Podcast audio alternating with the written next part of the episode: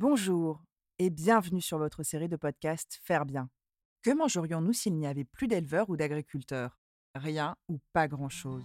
Or, leur nombre ne cesse de diminuer chaque année. Certains acteurs se mobilisent déjà pour faire bien, préparer la relève et faire face aux enjeux de demain. C'est pourquoi, à travers ce podcast, nous proposons de partager tous les 15 jours notre vision de l'agriculture biologique, mais aussi de vous faire découvrir le beau métier d'éleveur, la génération future et tous ceux qui pensent l'agriculture de demain autrement. Au programme, rencontres, innovation et immersion. Bienvenue dans ce podcast Faire bien. Bossé pendant 10 ans euh, comme assimilateur bovin dans les fermes. Je passais dans pas mal de fermes. Ça m'a permis de rencontrer différents éleveurs, de voir différentes structures. Et ça m'a donné euh, aussi envie de m'installer parce que je me suis rendu compte qu'il y avait moyen aussi quand même d'avoir une vie à côté de franchir pas il y a une dizaine d'années.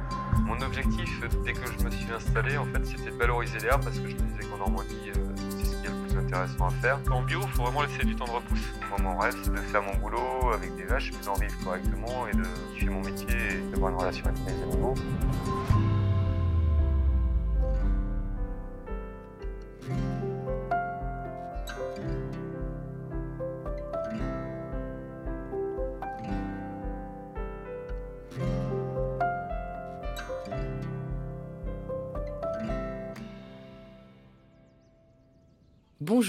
Et bienvenue dans ce nouvel épisode de Faire bien. Aujourd'hui, nous revenons chez Olivier Doublé pour la deuxième partie de cette série.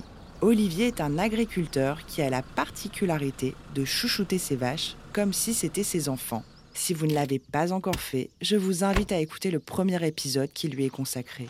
Au programme ce matin, paddock, mais aussi dégustation d'herbe. Et vous verrez qu'avoir une herbe de qualité et donc un lait de qualité, c'est un vrai savoir-faire.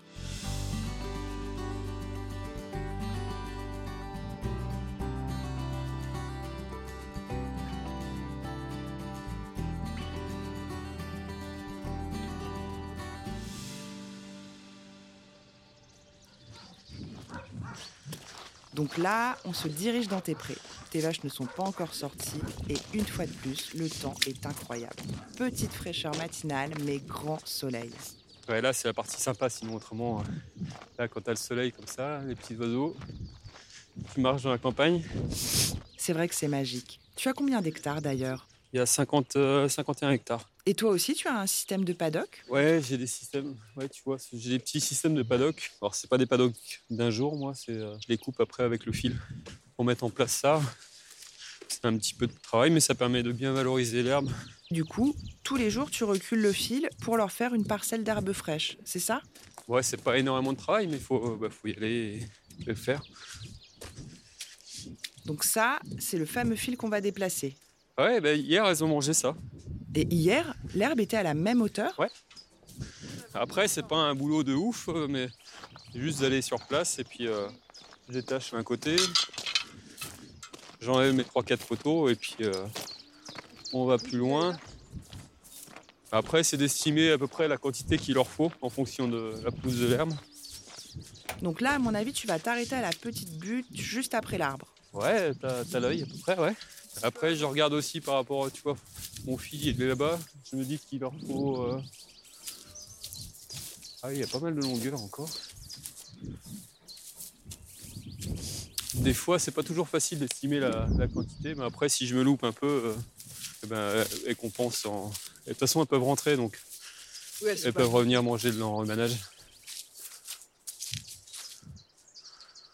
3, 4, 5. 1, 2. Correct. Ah, J'en pousserais bien un tout petit peu plus. Est-ce que j'ai mis assez? Ouais, non, c'est bon. ça fait toujours un peu pareil, c'est une, une illusion d'optique. Quand t'es par là, t'as l'impression que le carré là-bas il est tout petit. Et quand t'es là-bas, là, t'as l'impression que le carré là il est, il est tout petit. Tu comptes jamais les pas? Ouais, quand les paddocks sont faits, c'est pas un boulot de ouf, tu vois, c'est, puis c'est plutôt plaisant. Que je remette mon vélo en, en route.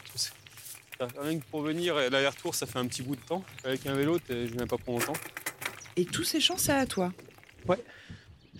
Et là, en fait, moi, je me suis installé en 2010. J'ai refait aussi ce chemin-là, en fait, qui n'existait pas avant. Là, mon ancien propriétaire, quand, quand j'ai fait ça, que j'ai partagé comme ça, en mettant un chemin dans le milieu, il me prenait un peu pour un fou. Et bah, du coup, après, ouais, ça m'a permis d'aménager. Mais lui, le fait de couper toutes les pièces comme ça, là, il, il s'est mis, il est timbré celui-là. Parce que si t'as pas de chemin, en fait, euh, il se met à pleuvoir. Les pas des vaches sont remplis d'eau, ça fait une boue et après tu peux, plus, ça, tu peux, plus- tu peux plus les mettre dehors. Que là, ils viennent là, c'est sur du dur. Après, tac, ils en mangent un bout et du coup, ça permet de me ravitailler les paddocks en fait. C'est ce qui m'a aussi permis de passer après en, en bio, en valorisant. Ça me permet de bien valoriser l'herbe. euh, En bio, il faut vraiment laisser du temps de repousse. En fait, tu as le cycle de l'herbe, ça dépend un peu des saisons, mais globalement, l'herbe elle pousse. Pour être bien en bio, il faut la faire manger quand elle est comme ça. Environ 20 cm de hauteur, c'est ça? Ouais, à peu près autour des 20 cm. Donc les vaches, elles rasent le truc. Et donc au, au début, ben, la plante, elle fait pas sa photosynthèse vu qu'elle a plus ses feuilles. Donc elle puise son énergie des racines. Et, hop, il y a un moment, elle refait des feuilles. Et donc elle redevient euh, productrice d'énergie en fait par ses feuilles. Si tu la manges trop vite, et ben, après elle va repuiser encore dans ses racines et a un moment, elle va se fatiguer. Donc l'intérêt des paddocks, c'est vraiment que ça laisse à l'herbe le temps de repousser, vu que tes vaches ne mangent jamais au même endroit. C'est ça? Ouais, au printemps, au mois de mai, où c'est vraiment très poussant, elles peuvent revenir à 25 jours, sinon elles reviennent plutôt à 35-40 jours. Ça fait une herbe qui est équilibrée, qui est bien valorisée. Si tu passes trop vite et que tu complètes pas derrière, ça peut faire une herbe qui est trop laxative. Quand c'est tout petit, c'est plus riche. Après, ça prend un peu de fibre il y a un moment où c'est bien équilibré. Si tu attends trop, après, ben, tu perds en énergie et puis tu as, beaucoup de fibres. Ah oui, rien n'est laissé au hasard.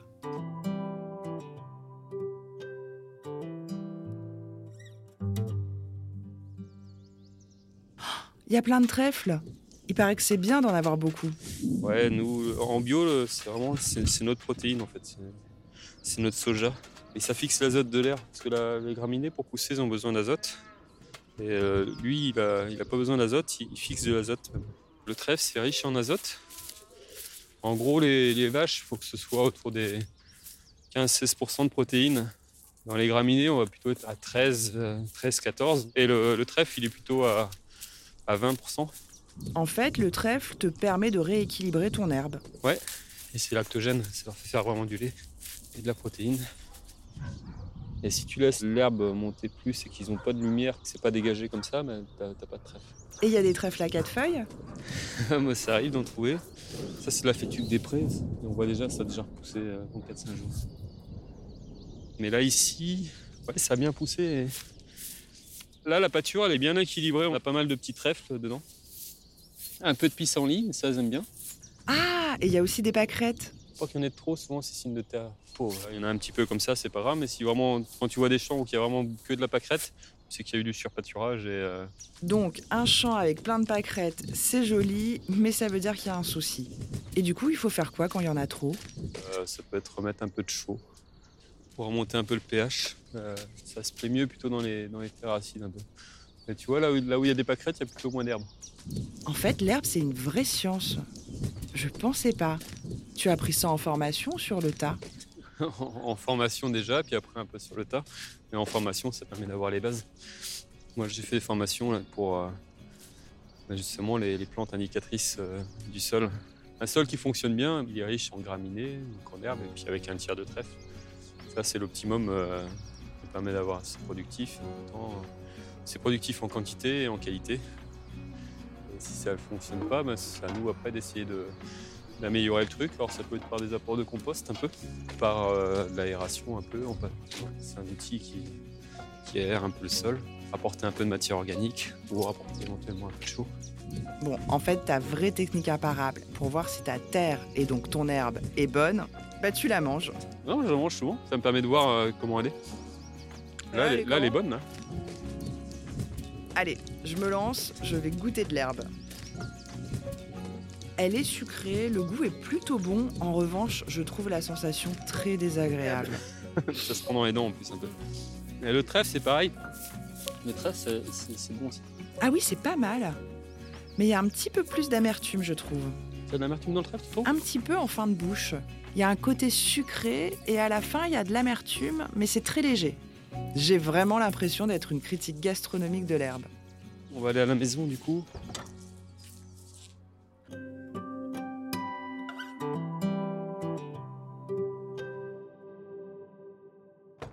Ah, il fait bon chez toi.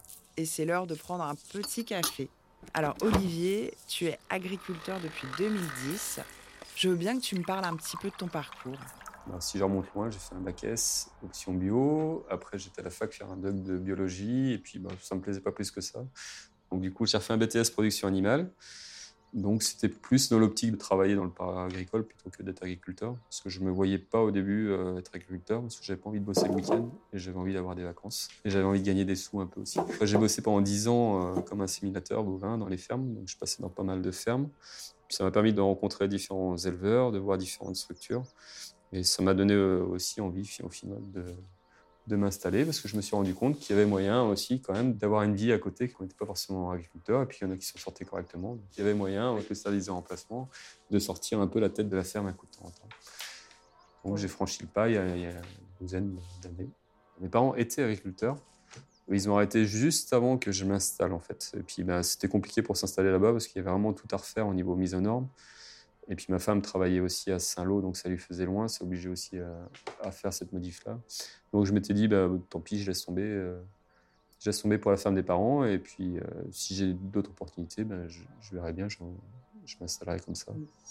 Et en fait, euh, six mois après que j'ai renoncé, j'ai eu cette opportunité-là de m'installer ici. Avec euh, lui, il cherchait un repreneur. Je m'étais posé la question de m'installer, euh, bah, du coup, quand même sur l'exploitation de mes parents, voire le faire aussi en GAEC à trois avec euh, deux autres du secteur. Et puis, je me suis rendu compte qu'à trois, en fait, ça collait pas parce qu'on. Alors, il y avait des avantages au niveau des, vacances et des week-ends où, on pouvait avoir des, des vacances et des week-ends. Mais par contre, l'aspect décision, c'était j'avais plus qu'un tiers de voix et j'ai vu dès le début que j'avais pas la même vision que les autres. Euh, les autres, ce qu'ils voulaient, c'était euh, avoir du matos, développer la ferme et euh, avoir pas mal de vaches.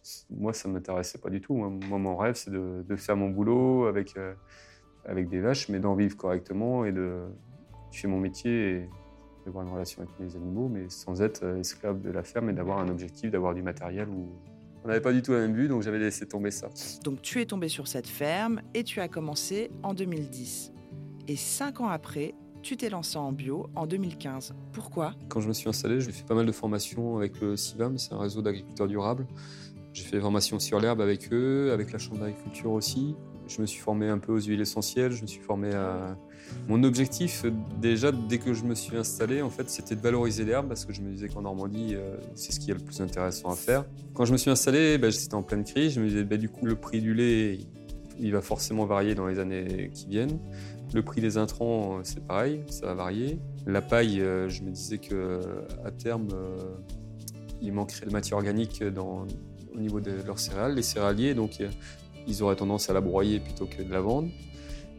Donc c'est aussi pour ça que j'ai fait ma stabule avec des logettes et matelas avec juste un petit peu de farine de paille, parce que là j'utilise 10 tonnes de paille, qu'autrement euh, il m'en faudrait 100 en fait. Euh. Ah oui, tu divises par 10. Donc le bio, en tout cas, c'était vraiment une idée dès le départ qui te trottait en tête.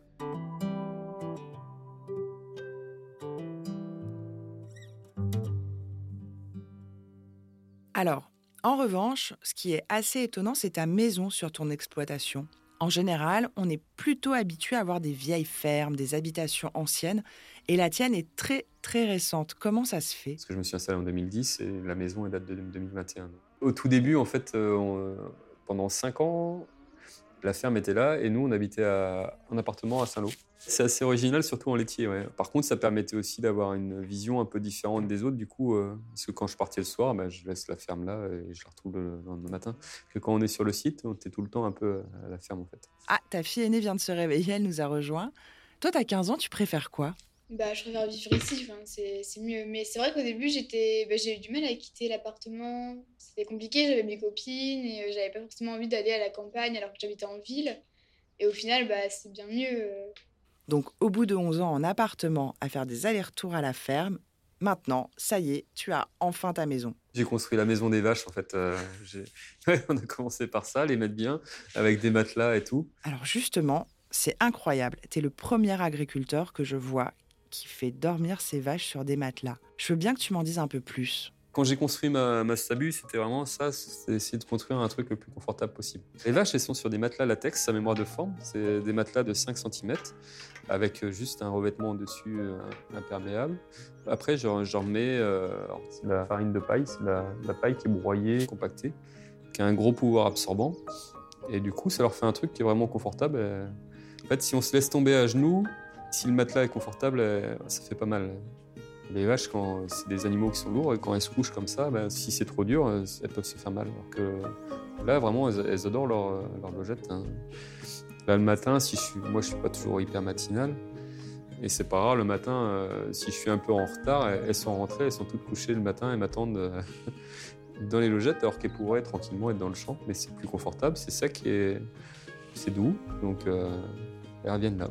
D'ailleurs, tu m'as dit que tu avais déjà dormi avec elles. C'est vraiment ta particularité. Tout ce que tes vaches ont, tu l'essayes ou tu le goûtes. Oui, ce que je leur fais manger ou, ou ce que je leur fais faire, je valide par, en le faisant.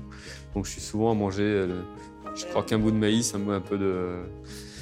un peu d'ensilage d'herbe. Ça fait rire ta fille en tout cas. Il les aime, ces vaches. Il les aime trop? Non. Ça se voit vraiment que tu les aimes, tes vaches. J'ai presque envie de parler d'une relation fusionnelle. Ouais, avec une bonne partie d'entre elles, ouais, c'est clair, ouais. Mhm.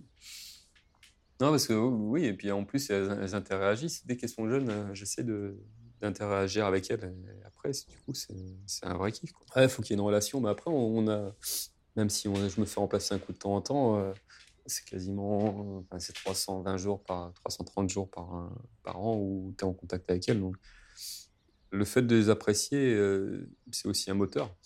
C'est un côté sympa quand on arrive dans un stabu et que bah, si on les aime bien et qu'elles nous aiment bien aussi, euh, c'est un vrai plus. Ça fait pas tout dans le métier, mais mais il faut que ce soit un plaisir. Moi, moi, je suis assez tactile. J'arrive dans. Euh, déjà, c'est les filles, souvent. Euh, je leur dis enfin, euh, allez hop, les filles debout. si tu arrives et qu'elles sont pas contentes, qu'elles sont énervées parce qu'elles t'aiment pas, elles sont enfermées là, elles sont dans un truc qui est pas confortable, tu sens cette espèce d'animosité. Tu peux la sentir en fait.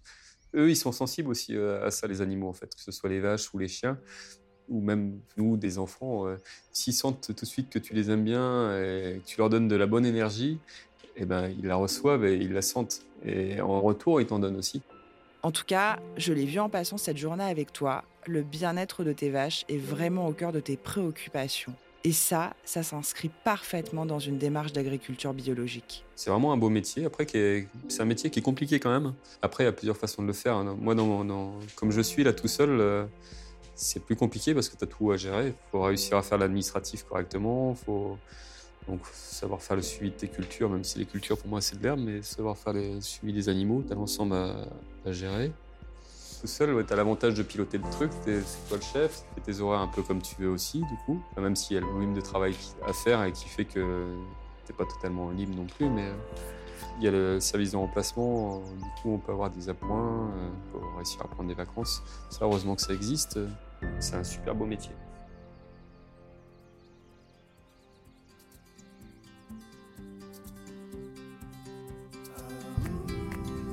Et effectivement, quand je te vois, je me dis que c'est un très beau métier et que tu le fais très bien. Tu connais toutes tes vaches, leur caractère et tu es au petit soin avec elles. Ton mot d'ordre, on l'aura compris, c'est le bien-être animal. Et c'est grâce à toute l'attention que tu leur donnes que tu obtiens un si bon lait qui nous permet de manger de bons yaourts faire bien. Encore un grand merci pour cette incroyable journée à tes côtés, Olivier. Quant à moi, je vous dis à très bientôt pour un nouvel épisode.